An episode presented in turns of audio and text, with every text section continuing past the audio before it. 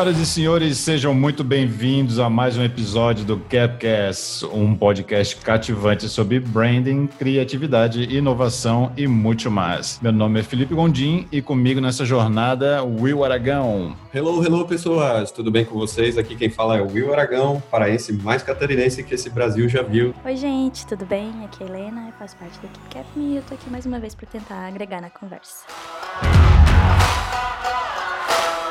Para quem caiu aqui de paraquedas e não sabe onde está, esse é o podcast da Kevme, que oferece posicionamento de marca, comunicação corporativa, design gráfico, web design, entre outras coisitas. Patrocinando esse espaço, a Disruptive Academy, uma empresa de educação corporativa e inovação que vocês podem conhecer acessando www.disruptive.academy.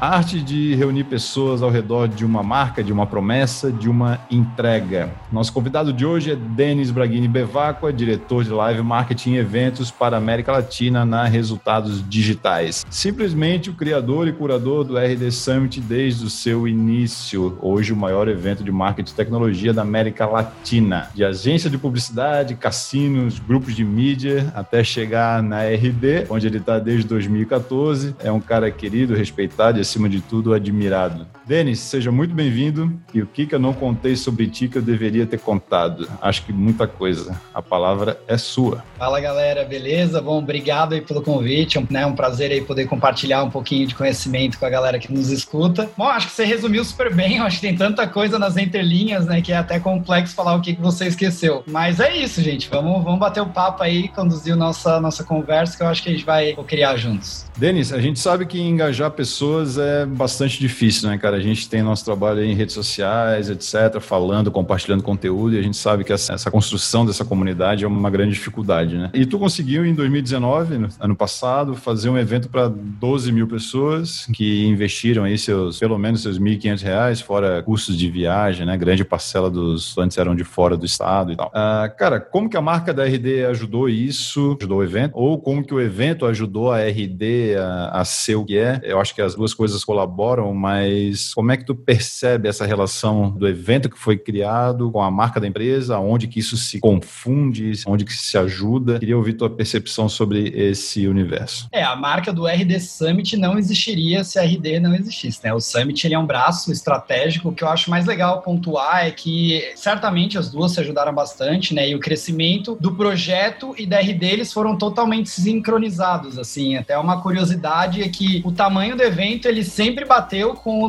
número de clientes que a gente tinha naquele ano. E foi uma super coincidência ou foi uma mágica do Eric Santos que fez esse tipo de planejamento do outro lado. Assim. Então o crescimento ele sempre foi mútuo, né? Tanto da empresa quanto do próprio projeto. É super engraçado essa questão de marca e paridade, porque teve anos em que a marca RD Summit descolou na frente, a gente tinha que puxar ela de volta. Então, por exemplo, a gente ia patrocinar um evento de terceiro, participar de algum outro projeto, e a galera vinha um stand do RD Station eles iam lá pedir informações sobre o RD Summit. Vocês são aquele evento de Floripa tal, e quando a gente identificou isso, a gente viu que poderia ser uma issue, lógico, porque né, não, tem como a marca de um subproduto ir além da marca da própria empresa. Então, o que a gente fez foi, de fato, não, não baixar a régua de uma marca, mas sim equiparar as duas e fazer com que a outra corresse atrás. Então, hoje eu acho que está super alinhado, assim, né? A gente tem um time de product marketing que é fantástico, que ele consegue trabalhar um posicionamento muito legal, que obviamente no início da empresa, né? A gente não olhava com tanto afinco e o RD Summit acabou atingindo todo um novo patamar, né? Um novo público, porque a RD trabalha, trabalhava, né, naquela época, especificamente com um produto muito pontual, relacionado à tecnologia, relacionado a gestores de, de marketing e vendas, e o Summit, querendo ou não, ele conversa com, com clusters um pouco mais amplos que esses. Então é natural que às vezes a pessoa participa do projeto, mas não sabe o que é RD Station, não sabe o que é resultados digitais faz, e vice-versa, né? Hoje várias pessoas entram como cliente ou entram né, dentro do nosso ecossistema RD Station e acabam conhecendo o Summit depois. Então, as duas se ajudam muito. A RD, né,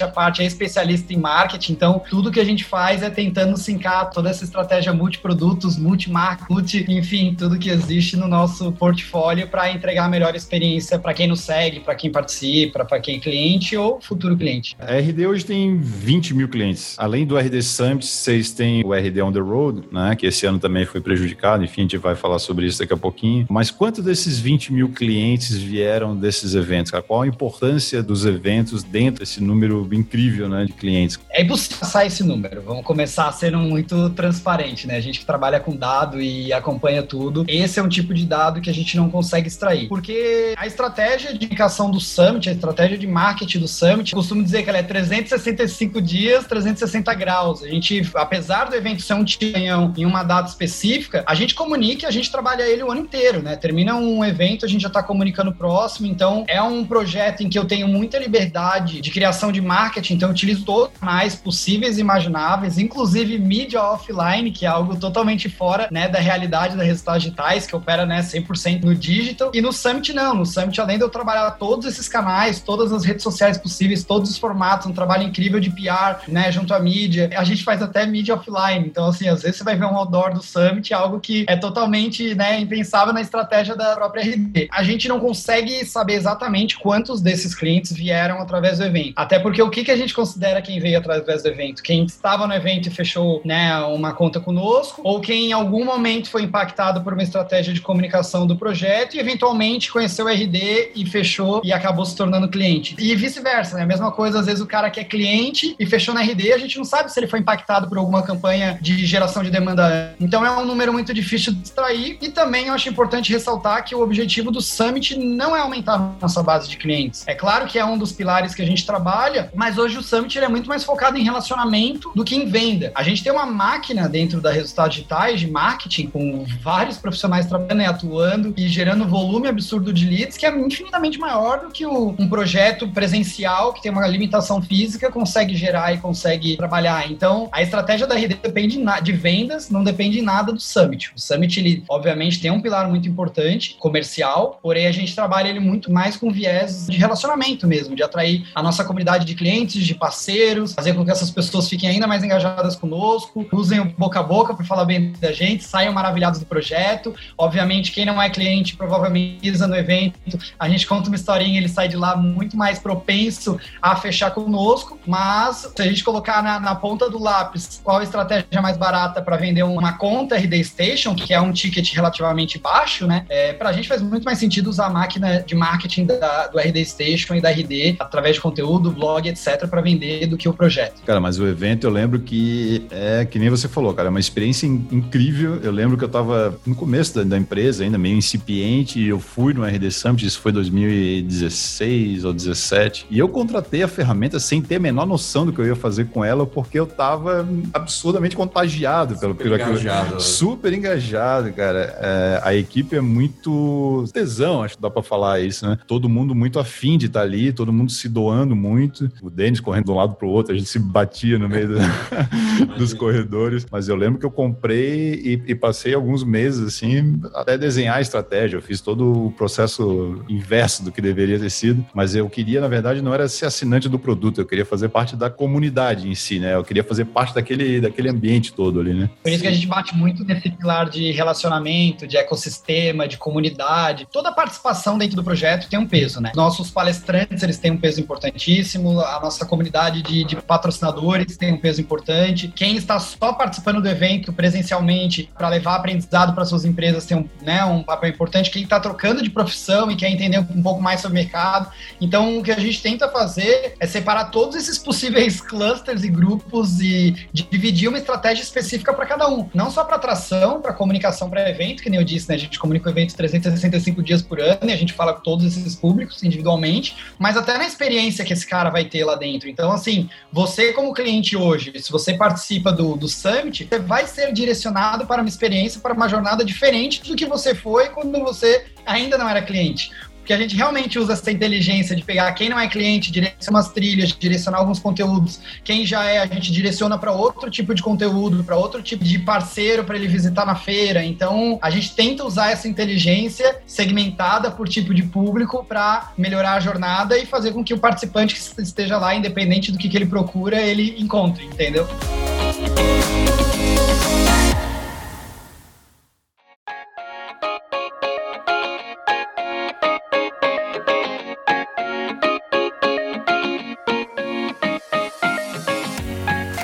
Falando, vamos falar de 2020, esse ano maluco, completamente atípico. O RD Summit é a grande data do calendário que a gente tem, né, do, do marketing digital e etc no Brasil. E esse ano não tem, não tem o RD Summit. Fica aquele, aquele buraco agora em, agora em novembro, né? Estamos chegando, inclusive, na, na semana do, de onde seria o RD Summit. É, cara, seria hoje. O, como é que Ontem, foi essa decisão, cara? Quanto, quanto, imagina, deve ter te doído muito, algumas noites sem dormir. E como é que se comporta isso, cara? Quanto que isso impacta na marca? Quanto que a RD, de algum jeito, é impactada? Se é impactada negativamente, se tem algum tipo de arranhão e como que se, que se recupera disso? É, excelente pergunta. É, para mim, assim, eu me separo, né, entre, entre o Denis pessoa e o Denis profissional. Eu, como pessoa, cara, foi super difícil, né, esse equilíbrio emocional de não ter o nosso projeto mais importante, algo que de fato me colocou em outro patamar no mercado, que colocou a própria empresa em outro. Então, assim, foi muito difícil cancelar. Mas olhando do ponto de vista profissional e como líder de projeto, a análise de risco que a gente fez e quando a gente olhava todos os pilares e como o Covid estava impactando os nossos números e a gente sabia que a tendência era só aumentar, era no-brainer decidir por cancelar o projeto. A gente não tinha nem o que argumentar, assim, é, cada dia que ia passando, a gente tinha um impacto. E o Summit, ele é, como eu disse, né, ele é um evento 365 dias por ano e a gente tem métricas, a gente acompanha os números todos os dias. Então, assim, tudo ficou em stand-by, né, quando o Covid começou a... E a gente sabia que não ia virar antes disso. Então, a partir do momento que a gente levantou todas essas questões e a gente colocou na balança e viu que o risco era altíssimo para um ganho relativamente pequeno, não, não que o ganho era pequeno, mas que muita coisa tinha para acontecer ainda, pouquíssima visibilidade sobre os próximos passos, então a gente optou por cancelar, e diferente de outros projetos, a gente não quis postergar a data, né? A gente optou por cancelar mesmo. Então, assim, eu já estava lá em abril, que foi quando a gente cancelou, a gente foi provavelmente um dos primeiros projetos a cancelar e a gente era dos últimos a executar de fato a data, né? Tinha um monte de coisa no meio do caminho, a gente sabia que com o cancelamento do Summit, a gente ia movimentar todo o mercado, ia levantar uma bandeira que muitas empresas ainda nem estavam olhando, mas que olhando para hoje a gente vê que foi a melhor decisão, foi a decisão mais acertada que a gente teve, fazer esse cancelamento mesmo. A gente já estava com mais de 5 mil inscritos pagantes no projeto e mais de 30 marcas confirmadas na nossa feira de negócios, vários palestrantes também. E quando a gente ficou né, discutindo isso, pô, a gente posterga, a gente mantém essas pessoas, não mantém, a gente cancela. A gente entendeu que seria muito chato, né, para o participante a gente reter essa grana de inscrição. Seria muito ruim para as marcas também a gente, né, a gente poderia usar a carta Covid e falar assim, ah, a lei, a regra está a nosso favor, a gente vai segurar, paciência, vida que segue, lá na frente a gente vê o que, que faz. Mas até pro nosso lado, a gente entendeu que, como message, a gente é uma empresa extremamente customer-centric, com uma mensagem que a gente queria dar, então a gente optou por devolver tudo para todo mundo, até porque agora eu tô com 100% de liberdade para criar um projeto no Canva Branco. Então, é, a partir do momento que isso passar e que a gente entender que, pô, a gente já pode lançar, eu posso lançar com uma nova temática, eu posso lançar com uma nova estratégia de price, se eu quiser mudar os dias e os horários do evento, eu mudo. Eu tenho a total liberdade para começar do zero de novo. E sorte que a gente tem um, né, um histórico aí de marca que vai ancorar essa nova estratégia. Então, assim, foi complexo, é muito difícil mensurar o impacto para resultados digitais, né? Que nem você perguntou. A gente sabe que tem impacto em várias frentes de atuação, que vai literalmente desse nosso relacionamento, né, com, com todos esses grupos que eu já citei, mas vendas, até retenção de funcionário, né? O Summit ele, ele tem um impacto muito amplo em todas as áreas de atuação dentro da empresa. Porém, o cancelamento dele doeu no, no, no lado emocional, mas no lado racional ele foi muito tranquilo, né, de tomar a decisão. Falando não só do Summit, mas de eventos de uma forma geral, o evento é um, é um asset da marca, né? Assim, muita empresa faz evento buscando construir sua base, se relacionar, construir parceria, colaborar com outras empresas. O Covid-19 deu uma bagunçada geral, né? Assim como o Summit foi cancelado, muitos outros eventos foram cancelados, muitos outros que não aconteceriam foram criados também, passou a existir um novo mercado de, de lives e coisas que, que, a gente vê live todo dia hoje, né? Na hora de construir o evento, né? Tu falou assim, ah, beleza, agora tem um Canva branco e ano que vem eu posso fazer o que eu quiser, trabalhar de outro jeito, mudar temática, mudar preço, etc. Como é que se constrói um evento a partir da, da marca? Por exemplo, a gente tem um conceito da nossa marca, mas a gente não sabe exatamente que tipo de trilha construir, que tipo de lugar precisa ser, sabe? Eu, como não sou um profissional de evento, não, não sei olhar para isso e, e vislumbrar isso. Para quem está escutando a gente e que de repente, cara, tá pensando em, em, fazer o primeiro evento da sua empresa, cara, como é que, como é que se olha para isso? Como é que se usa esses atributos da marca e se coloca e se veste um lugar e se constrói uma, um storytelling ali para ser contado a partir dessa, dessa marca? Essa é uma pergunta incrível, inclusive é onde eu acredito que 90% dos eventos pecam. O primeiro passo deve ser definir o objetivo. E as pessoas não definem o objetivo que eles esperam do evento, né? Se teu objetivo é vender, vender um produto específico, ah, eu quero vender esse tipo de produto, né, que vai dessa faixa de preço até essa. Cara, beleza, esse é objetivo, vamos correr atrás dele, já com número, já com meta, etc. Não, nosso objetivo é só posicionamento de marca, a gente quer fazer barulho, não, não, não. Então, beleza. Vamos criar toda uma narrativa em cima desse objetivo. Ou teu objetivo podem ser vários desses, claro, e você vai entender que cada um deles você pode trabalhar em um pilar, uns com peso e outros com menos, porque a partir do momento que você tem esse tipo de direcionamento, toda decisão ela tem que ser para movimentar e vocês definiram como, como objetivo. Então, por exemplo, eu trago o palestrante Joãozinho ou a Mariazinha? Qual tem, qual tem mais a ver com aquele objetivo que a gente definiu? Foi a Mariazinha. Então, beleza, a Mariazinha já está convidada. É, que tipo de empresas a gente quer dentro da nossa feira de negócios? Quais empresas conversam mais e de alguma forma podem colaborar para que a gente movimente esse objetivo que a gente definiu como prioridade para o nosso projeto? Qual a cor que a gente quer que o nosso evento seja, sabe? Daí você pode entrar até na parte mais lúdica, mas tudo tem um porquê, né? Para quem trabalha num, num, evento um pouco mais, né, com essa pegada de mega conferência. O ponto é definir e ter objetivos muito claros e que isso esteja alinhado com as pessoas que estão organizando, porque muitas vezes a demanda é meio atravessada, né? Ela surge assim: ah, a gente viu que o nosso concorrente está fazendo um evento, vamos fazer um também. E começam a fazer. Daí lá no meio do caminho eles param, viram que não pensaram na estratégia de vendas, no que, que quer movimentar, e daí sai tudo atravessado. O nome do evento não tinha nem a ver com a proposta, então realmente esse passinho para trás de falar, galera, beleza, é muito legal fazer evento, a gente sabe que é super é uma estratégia de marketing super eficaz, uma das mais eficazes, inclusive, mas tem que acertar o tom. Para a gente acertar o tom, a gente tem que definir qual que é o objetivo, o que, que a gente espera dele. Hoje, o Summit, ele tá num patamar que a gente acompanha muitas métricas, muitas. Que nem eu falei, tem o, né, óbvio, as métricas totalmente relacionadas a unit de eventos, que é quanto que a gente gera de receita com inscrições, com patrocínios, com, com parcerias em geral, quanto que o evento custa. Então a gente faz, né, um, um PNL óbvio do evento, mas tem várias outras métricas que a gente acompanha que elas impactam, né, da RD como um todo, dentro dos produtos, que pode ser literalmente desde as coisas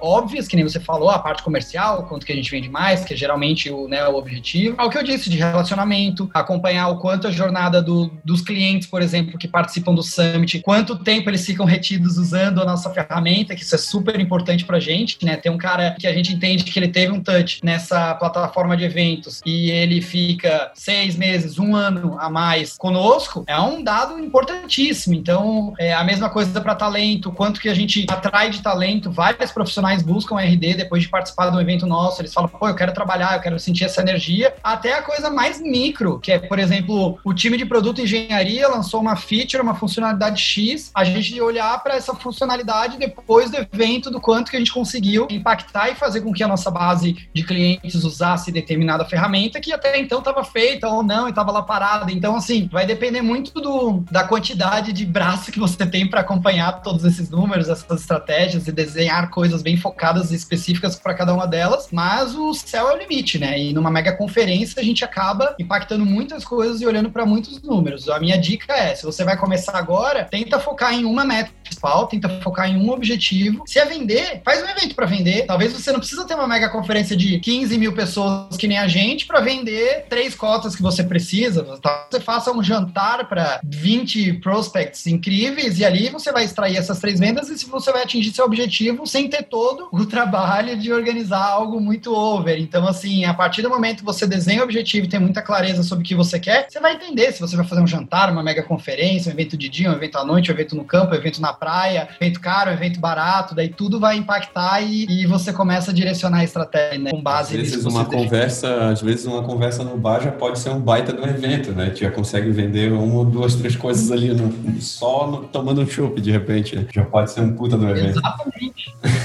Exatamente. Denis, tu falou de, de PNL, né? de, de Profit and Loss, e o RD Summit tem números absurdos, né? Estratosféricos, enormes, assim. Tem algumas curiosidades que tu pode compartilhar com a gente de custo de, de estrutura. É pra, isso é para virar aquele, aquela conversa depois, assim, putz, eu escutei o Capcast lá, cara, tu sabe quanto é que custa aquilo do evento? tu pode compartilhar alguns desses custos com a gente? Isso é, isso é secreto? Como é que funciona? Eu, eu posso compartilhar alguns sim, eu acho que né, não dá para abrir tudo, lógico, mas o que eu acho legal trazer assim de, dessa estratégia de PNL que a RD adotou é que assim, apesar de, de eventos ser uma unidade de negócio, né, assim como o produto RD Station, marketing, RD Station CM, a gente tem a unidade de eventos, né, que além do Summit a gente tem o pilar do RD on the Road, os eventos internacionais, os eventos de relacionamento, eventos menores, o próprio Hostel, que é o nosso projeto online que, que acontece agora em dezembro, mas eventos não é o core business da RD, muito pelo contrário, é uma estratégia que está ali para ancorar todo o resto. Então, o meu acordo com a Suprema Corte lá da, da Resultados Digitais é que é, o que a gente precisa fazer é, é zerar os custos. Então, assim, basicamente, tudo que eu consigo injetar dentro do, do projeto de receita, de ticket, patrocínio, eu devolvo uma experiência. Então, esse é um, é um dos motivos pelo qual também o Summit é um sucesso, né? Eu não sou uma empresa de eventos em que preciso lucrar com esse projeto. Caso contrário, eu ia cortar metade da agenda, metade da estrutura, metade das ativações que eu faço, e eu não tenho esse peso, né? É claro que quanto maior for esse, esse resultado, né, melhor eu fico na fita ali internamente para a empresa. A minha grande preocupação é oferecer a melhor experiência para todo mundo, sabe? Para, que nem eu falei, para palestrante, para cliente, para não cliente, para parceiros, para quem caiu de, de gaiato e não sabe onde tá, não importa o que, que a pessoa é, a gente se, né, a gente busca essa excelência, a gente busca trazer esse nível de, de, de entrega, sabe? De mostrar para a pessoa que, pô, realmente esses caras eles estão indo um pouquinho além da curva ali do que a galera de eventos está fazendo. Dito isso, é, o evento é um evento em Florianópolis, que ele começou, né, desde a primeira edição aqui, essa seria a oitava edição, oitavo ano. A gente começou com um projeto muito pequeno, para 300 participantes, que a gente tinha uma sala única de palestra com duas palmeiras, que era é, literalmente a cenografia do projeto na época. Ele foi escalando, ele foi crescendo muito com o passar dos anos, e com esse crescimento, a gente atingiu um patamar em que o centro de eventos, né, que é o Centro Sul, que é o maior centro de eventos aqui de Floripa, ele não comporta mais o projeto, ele já não comporta alguns bons anos. E a nossa dificuldade é porque a gente precisa multiplicar esse centro de eventos através de uma estrutura construída e ainda assim bater com os grandes projetos do eixo Rio-São Paulo, né? Que é muito mais fácil você entrar num centro de eventos totalmente fechado, sem um impacto climático ou qualquer outra coisa e subir um projeto. No meu caso, o que, que eu tenho que fazer? Eu tenho que construir toda uma estrutura, a gente traz um, um fornecedor de Portugal, cara, para montar nossas tendas, a gente começa a montagem das tendas esse ano, essa, essa edição que era para acontecer esse ano que foi cancelada, a gente começaria a montagem dela com 60 dias de antecedência. Então pensa, Nossa. o evento era para estar tendo ontem, hoje e amanhã, e a montagem começa 60 dias antes. Então, custo extra envolvido nesse delta aí de, de entender o que, que a gente teria de custo em um centro de eventos fechado versus quanto que ele custa sendo executado aqui em Floripa, é altíssimo. Então, assim, a gente gasta alguns milhões só com essa questão estrutural, sabe? De conseguir entregar uma experiência que o participante ele saia do centro de eventos, da plenária principal, e caia numa outra tenda, mas a outra tenda é climatizada, com cadeira, cenografia, estrutura e etc. E ainda assim ela não sinta que ela está numa tenda. Então esse é o nosso desafio de fechar essa conta de PNL, assim, é o custo estrutural mesmo. O evento ele já parte de um custo muito, muito alto para a execução dele, do ponto de vista de produção, e depois eu tenho que correr atrás de, dessa receita para pagar isso que a gente se propôs a fazer, né? Então, mas eu acho que Floripa, é Floripa combina muito mais com a vibe real de tenda do que lá na Rio, São Paulo, né? Rio até que vai, mas São Paulo não, tem uma, uma cara bem mais fechada, né? Então Floripa tá bem mais de boa para ter essa vibe de tenda aí. Duas palmeiras, eu acho que tem que manter esse, esse clima da palmeira aí. Pegar a raiz, assim, sabe? Desde o, desde o princípio. É, e esse lance da, da, experiência dos números, eu acho legal, que me chamou a atenção na, em, uma, em uma das edições que eu fui, é que geralmente o evento comer, por exemplo, é um problema, né? Não tem muita comida, né? é difícil de se alimentar e tal. E, cara, o RD Summit na época era a maior feira gastronômica do estado de Santa Catarina. Tipo, só a área de, de food truck, tinha 60, 80 oh. food trucks ali no evento. Ele já tá me conquistando pela boca, então você só iria pelo food truck. É, e eu, eu, eu lembro que a minha mulher foi comigo, ela tava de dieta, e daí tinha o food truck vegano, e tinha natural, e tinha junk food, tinha hambúrguer, tinha de tudo, cara. Era muito bom. Como tu disse, né? Caindo de paraquedas, assim, se eu aparecesse lá, eu realmente não ia saber o que fazer, eu ia precisar de ti pra me guiar lá. E é, toda a operação do Summit hoje é do nível de complexidade absurdo, né? Desde uma simples distribuição de água, pra gente não é tão simples assim, né? A gente, claro. por exemplo, ano passado a gente optou por ter um evento ecológico, sem uso de copos descartáveis, né? Que a gente gastava alguns milhares de copos e era um absurdo. Só que ao mesmo tempo, pra gente não desprender isso, a gente precisa dar um copo para cada participante. Então, coloca a logística, são 13 mil copos e que a gente precisa entregar e distribuir esses 13 mil copos para as pessoas, depois ter os pontos de abastecimento. Então, até a simples ação como distribuição de água, cara, é um projeto específico, a gente precisa mergulhar, entender fluxo, evitar fila, ter certeza que o abastecimento vai fluir perfeitamente. Questão da feira gastronômica também é mega complexo, a gente foi melhorando ano a ano. A gente já errou com coffee break, a gente já errou de não ter um truck para celíaco, a gente já errou com um monte de coisa que a gente vai aprendendo todos os anos e melhorando, né? Então, ano passado acho que a operação funcionou super bem, mas realmente, assim, cara, são 60 food trucks, é um volume absurdo de vendas de gente, né, que almoça, depois janta, depois vai pegar um lanchinho da tarde, a feira inteira tá funcionando full o tempo todo. Então é bem intenso, assim, é bem interessante estar tá por trás dos bastidores. Mal acostumado comendo umas coxinha fria, assim, né? sem graça.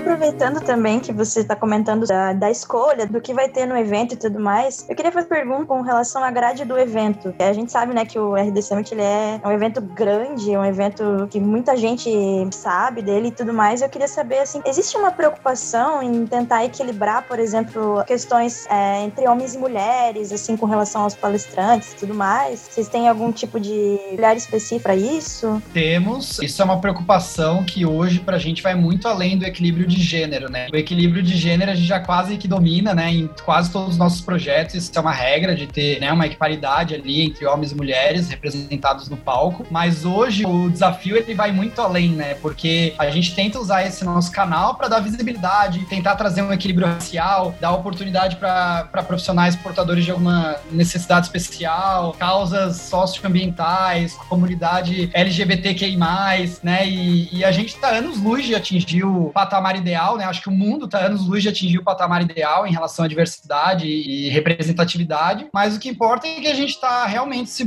puxando para melhorar a cada edição, sabe? A gente conta com o apoio de vários grupos de afinidade da RD que nos dão suporte, né? E o poder de fala que a gente fala, né? Para a gente trazer algo que faça sentido para a comunidade. É super complexo, né? Um super desafio. A gente sempre tenta é, realmente atrair esses profissionais diversos, porque a gente quer que eles tragam os temas técnicos, né? O Summit ele é um projeto projeto técnico. Então a gente não quer é, mulheres abordando feminismo, sabe? É, a gente quer que elas tragam um tema técnico. Então essa é uma grande dificuldade que a gente tem, mas é algo que a gente está constantemente olhando e tentando melhorar. Inclusive, nos indiquem sempre que souberem de algum palestrante bacana, porque esse é o nosso grande objetivo. E eu acho importante ressaltar também que a nossa preocupação ela vai muito além dessa representatividade nos palcos, né? Eu acho que nada adianta ter um palco lindo e maravilhoso, com um monte de gente lá falando, mas na tua comunidade, no teu ecossistema, não se concretizar também, né? Então a gente tenta também atrair os participantes de tudo que, né, de todos os tipos de público, de, de ser o mais